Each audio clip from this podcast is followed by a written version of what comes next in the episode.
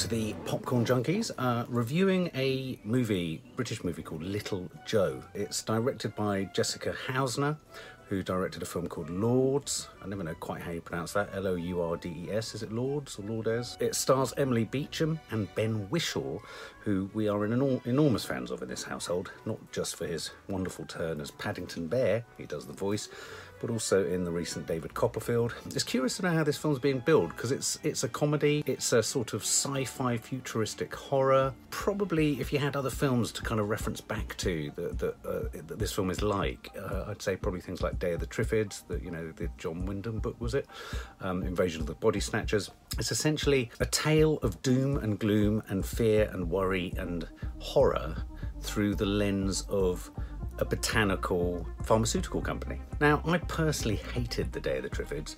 I also hated The Invasion of the Body Snatchers, not because they weren't frightening, I think as a kid I was really scared, but I didn't really buy into the whole concept of dangerous flowers or plants or killer plants. I don't know, sort of great big irises sort of wandering around with rooty legs just didn't get my goat as a kid. It didn't fire me up. I didn't believe it. That's not to say that, you know, um, flycatchers and all those sorts of things are quite cool. And that's not to say that there isn't horror to be had within a sort of more botanical area. But I don't think this film is is solely interested in that. It uses the uh, activities of a pharmaceutical company that are trying to, you know, it's left kind of oblique what this company is trying to do. But you would assume that they're trying to create flowers and um, plants um, that can win awards. They keep generically talking about them winning awards, but they're plants that um, are potentially going to be used for pharmaceutical purposes, so biotech and all that kind of stuff. It, it is about the flower and the danger this flower presents to humans, but it's also about the danger humans present to humans and institutions present to humans too. So Emily Beecham was won Best Actress at Cannes. That's quite a huge accolade. She certainly perform- gives a very compelling performance. A neat way of getting a grab on her character is her name's Alice. She's um, a, a mother to Joe. She's separated from her partner. She works for this pharmaceutical company. She's essentially a scientist.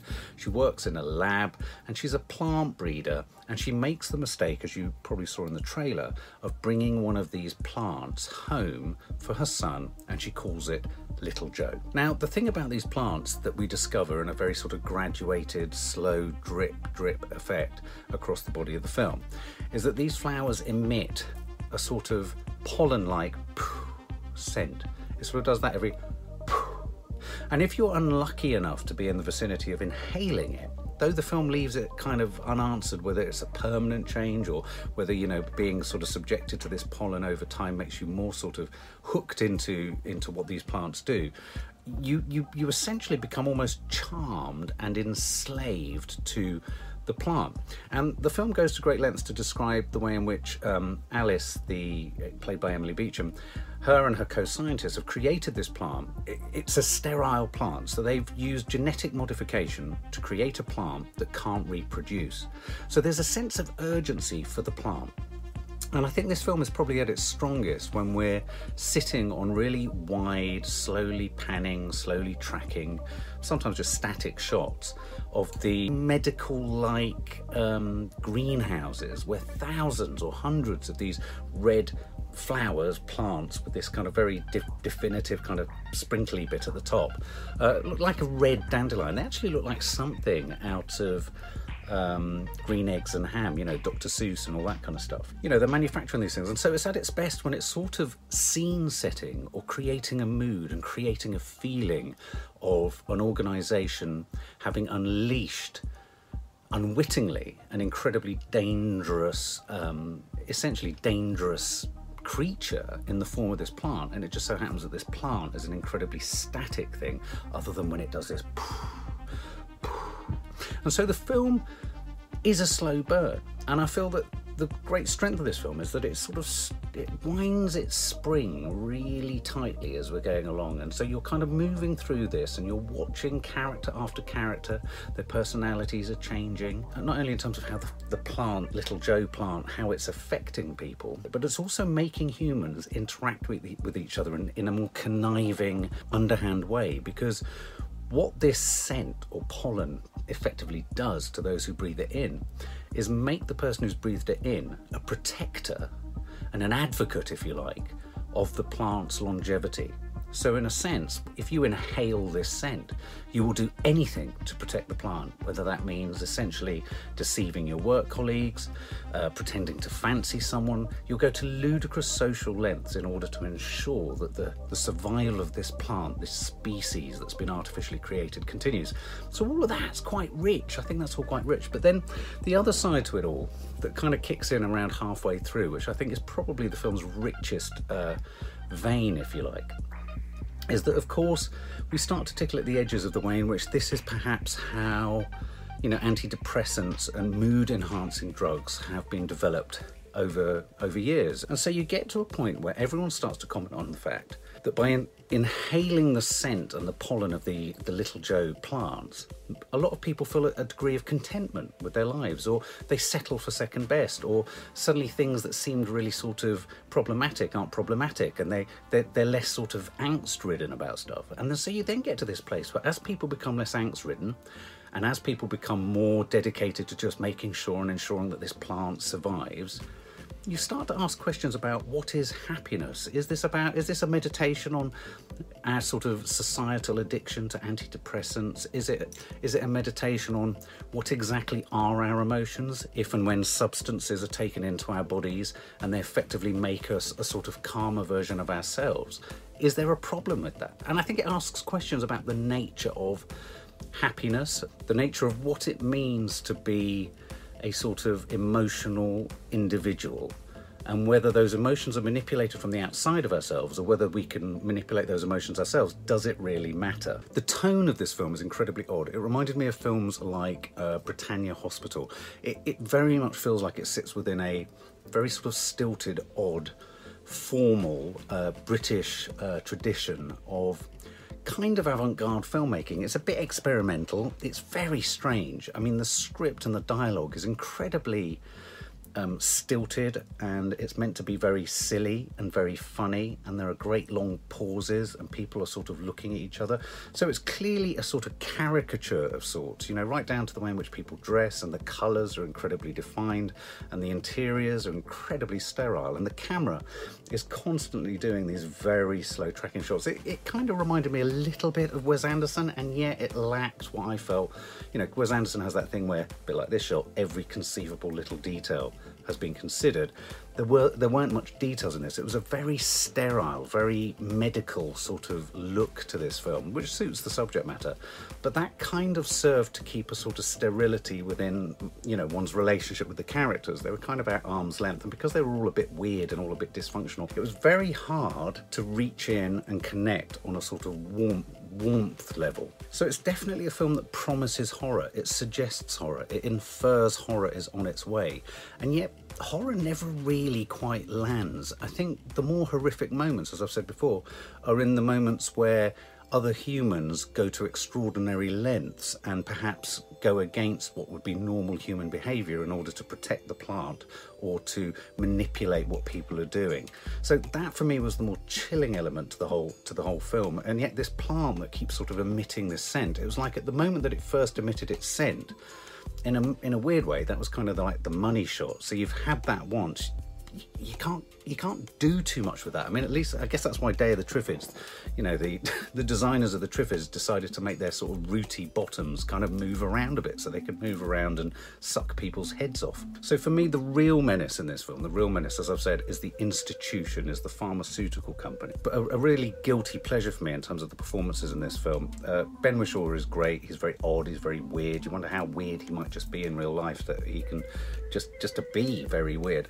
Emily Beecham was very mannered. She was very good. Um, I didn't buy into her maternal relationship with her son prior to like you know all the plants and scents, and I didn't feel that the film spent time setting up a meaningful relationship with between her and him so that you cared about the shift. In fact, I think if there was any problem with this film, none of the relationships were really fully fleshed out prior to these flowers pumping their scent out and changing everyone's behavior. So you didn't really get a sense of loss or change, and you didn't really get a sense of, oh no, he's becoming like that, because everyone sort of came, everyone started in this film at a very strange level. So at times, although I was getting frustrated with this film, when I was thinking favourably about it, I was thinking, well, perhaps this is a really subtle pastiche of our sort of antidepressant culture. I can't work out if it was taking and it was taking a swipe at our antidepressive, the use of antidepressants, or whether it was saying, God, hang on, guys, we're possibly entering a new reality. I mean, I think if I, being favourable to the film, I think what I took from it that made it more horrific than perhaps it was even necessarily trying to be was the idea that a sort of flat, bland mundanity um, is going to become more and more the norm if we sign up to more and more of these kind of artificially created drugs and serums and antidepressants and all that kind of stuff. I struggle with antidepressants, and one of my issues with it, and a lot of people who are on antidepressants, one of their issues is trying to identify their real emotions versus the sort of manufactured emotions or the amplified emotions caused by their use of drugs um, mood enhancing drugs. And I think this film could have afforded to examine that a little bit more. And I wondered whether we could have explored the idea of, of, of, of where is depression real, where is depression not real. I think, you know, where this film was richest was where you were wondering, you know, what's the real person? What's the real me? Who's the real character? Is, is this the real Ben Whishaw dealing with Emily Beecham's character? Is Emily Beecham being a real mum here? When she hands, you know, her son over to her, her ex-husband or ex-partner, does she care? And is the caring or not caring a mood enhancement or is that actually her in a happier place? And if being in a happier place means that we're all blandly wandering around in a, a sort of like robots. I mean, there was a moment where it felt very much like, do you remember that film, The Stepford Wives, where everyone was sort of wandering around in a slightly automaton-like way, a bit robotic? you know, if that brings a sort of a, a, sort of societal state of because what's funny is you have this resistance to this plant and this flower from the higher echelons of the of the biotech company. And then gradually as everyone becomes sort of infected if you like everyone just becomes really chilled and really kind of oh yeah whatever it's going to be fine. And and in a weird way you could argue that this film is a sort of advocacy for um, just sitting back chilling out and not worrying about shit too much. Just take whatever's there because you know at the end of the day every emotion we feel is manipulated in some way by something there is a line in the film, and I think it comes from the David Wilmot character, who's kind of like head of the research unit. He's, he's a cracking character actor, actually, in this, and, and uh, he was kind of my guilty pleasure. But there's a line where he says something along the lines of, if it makes us feel okay and happy, what's not to like about this flower, plant, drug, whatever you want to call it.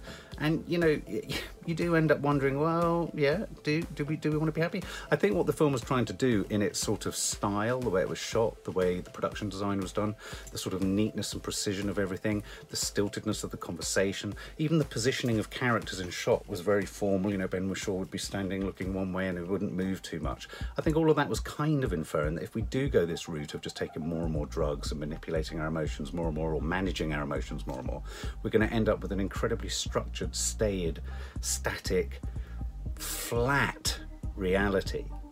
But I think the film suffered under the weight of that flatness sometimes. So this film doesn't really hit its target perfectly, I'd say. I think it's an adventurous, sometimes funny, and very, very, very odd perspective on, a, on an age in which we're all pursuing sort of happiness via some kind of genetic modification. We're all looking for answers outside of ourselves. We're all looking to manage our emotions outside of ourselves. The plant lacked malevolence. The humans had a degree of malevolence, but their malevolence only went so far and then it sort of stopped. It sort of it sort of plateaued and then there wasn't really anywhere else for the film to go. And yet in a weird way i think that was the point of the film that we reached this sort of flat ugh, and yet it leaves us, the film leaves us wondering whether it is in fact such a bad thing that we're all slightly anaesthetised. Because aren't we all slightly anaesthetised by everything we take, whether it be smoking, drinking coffee, caffeine, uh, alcohol, you name it, everything we do, sex, work, you name it, whatever we get addicted to is kind of mood enhancing, isn't it? So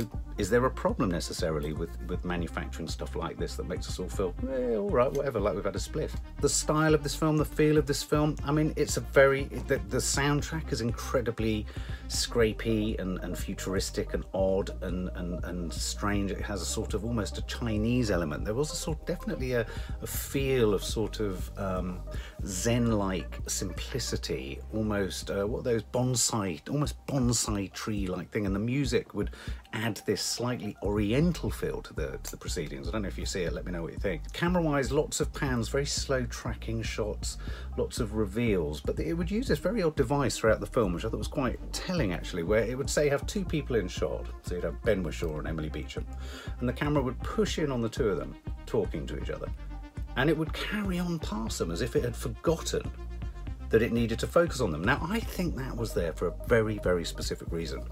That movement, and having been on antidepressants myself, that movement was re- very redolent, was redolent and reminiscent of what it's like when you're put in this sort of slightly cotton woolly sort of headspace when you're anti- on antidepressants, where you can be present, but your focus mentally, visually even, can just drift and drift and drift. And there were about three or four moments in the film where quite critical scenes would just be left and the characters would be ignored and the camera would just drift off, as if even the camera operator had been sort of infected by this, this plant and had lost interest and just gone away. So, what do I think? All in all, I'd say it's a fascinating film. It's an odd film. It's a strange film. It's a very British film, as I'd say. Um, stylistically, there's there's a lot to like about it. I do like the design of the plant. I do just think I have a fundamental problem with plant-based horror not plant-based burgers or anything like that, but plant-based plant-based horror. I thought the ensemble cast were good. I liked all the stuff around the politics of the biotech company and all that kind of stuff. And you know, I feel it was trying to say something quite profound about contemporary society's reliance on medication and mood enhancing drugs. And I think it was trying to say something quite compelling about who are we in in light of taking these drugs or being around these drugs, what's the real us versus the amplified us? And I don't think it comes up with any answers. Um, and I don't think it, but I think if you're going into this expecting a horror film, you're going to be sorely disappointed. It's very much a mood piece, it's a tone piece, just not entirely sure what the mood was meant to be or what our tonal sum up was really. definitely one you should watch. Don't go expecting jump scares or anything like that. For more film and family fun, don't forget to click the subscribe button and make sure to click the bell to never miss an update.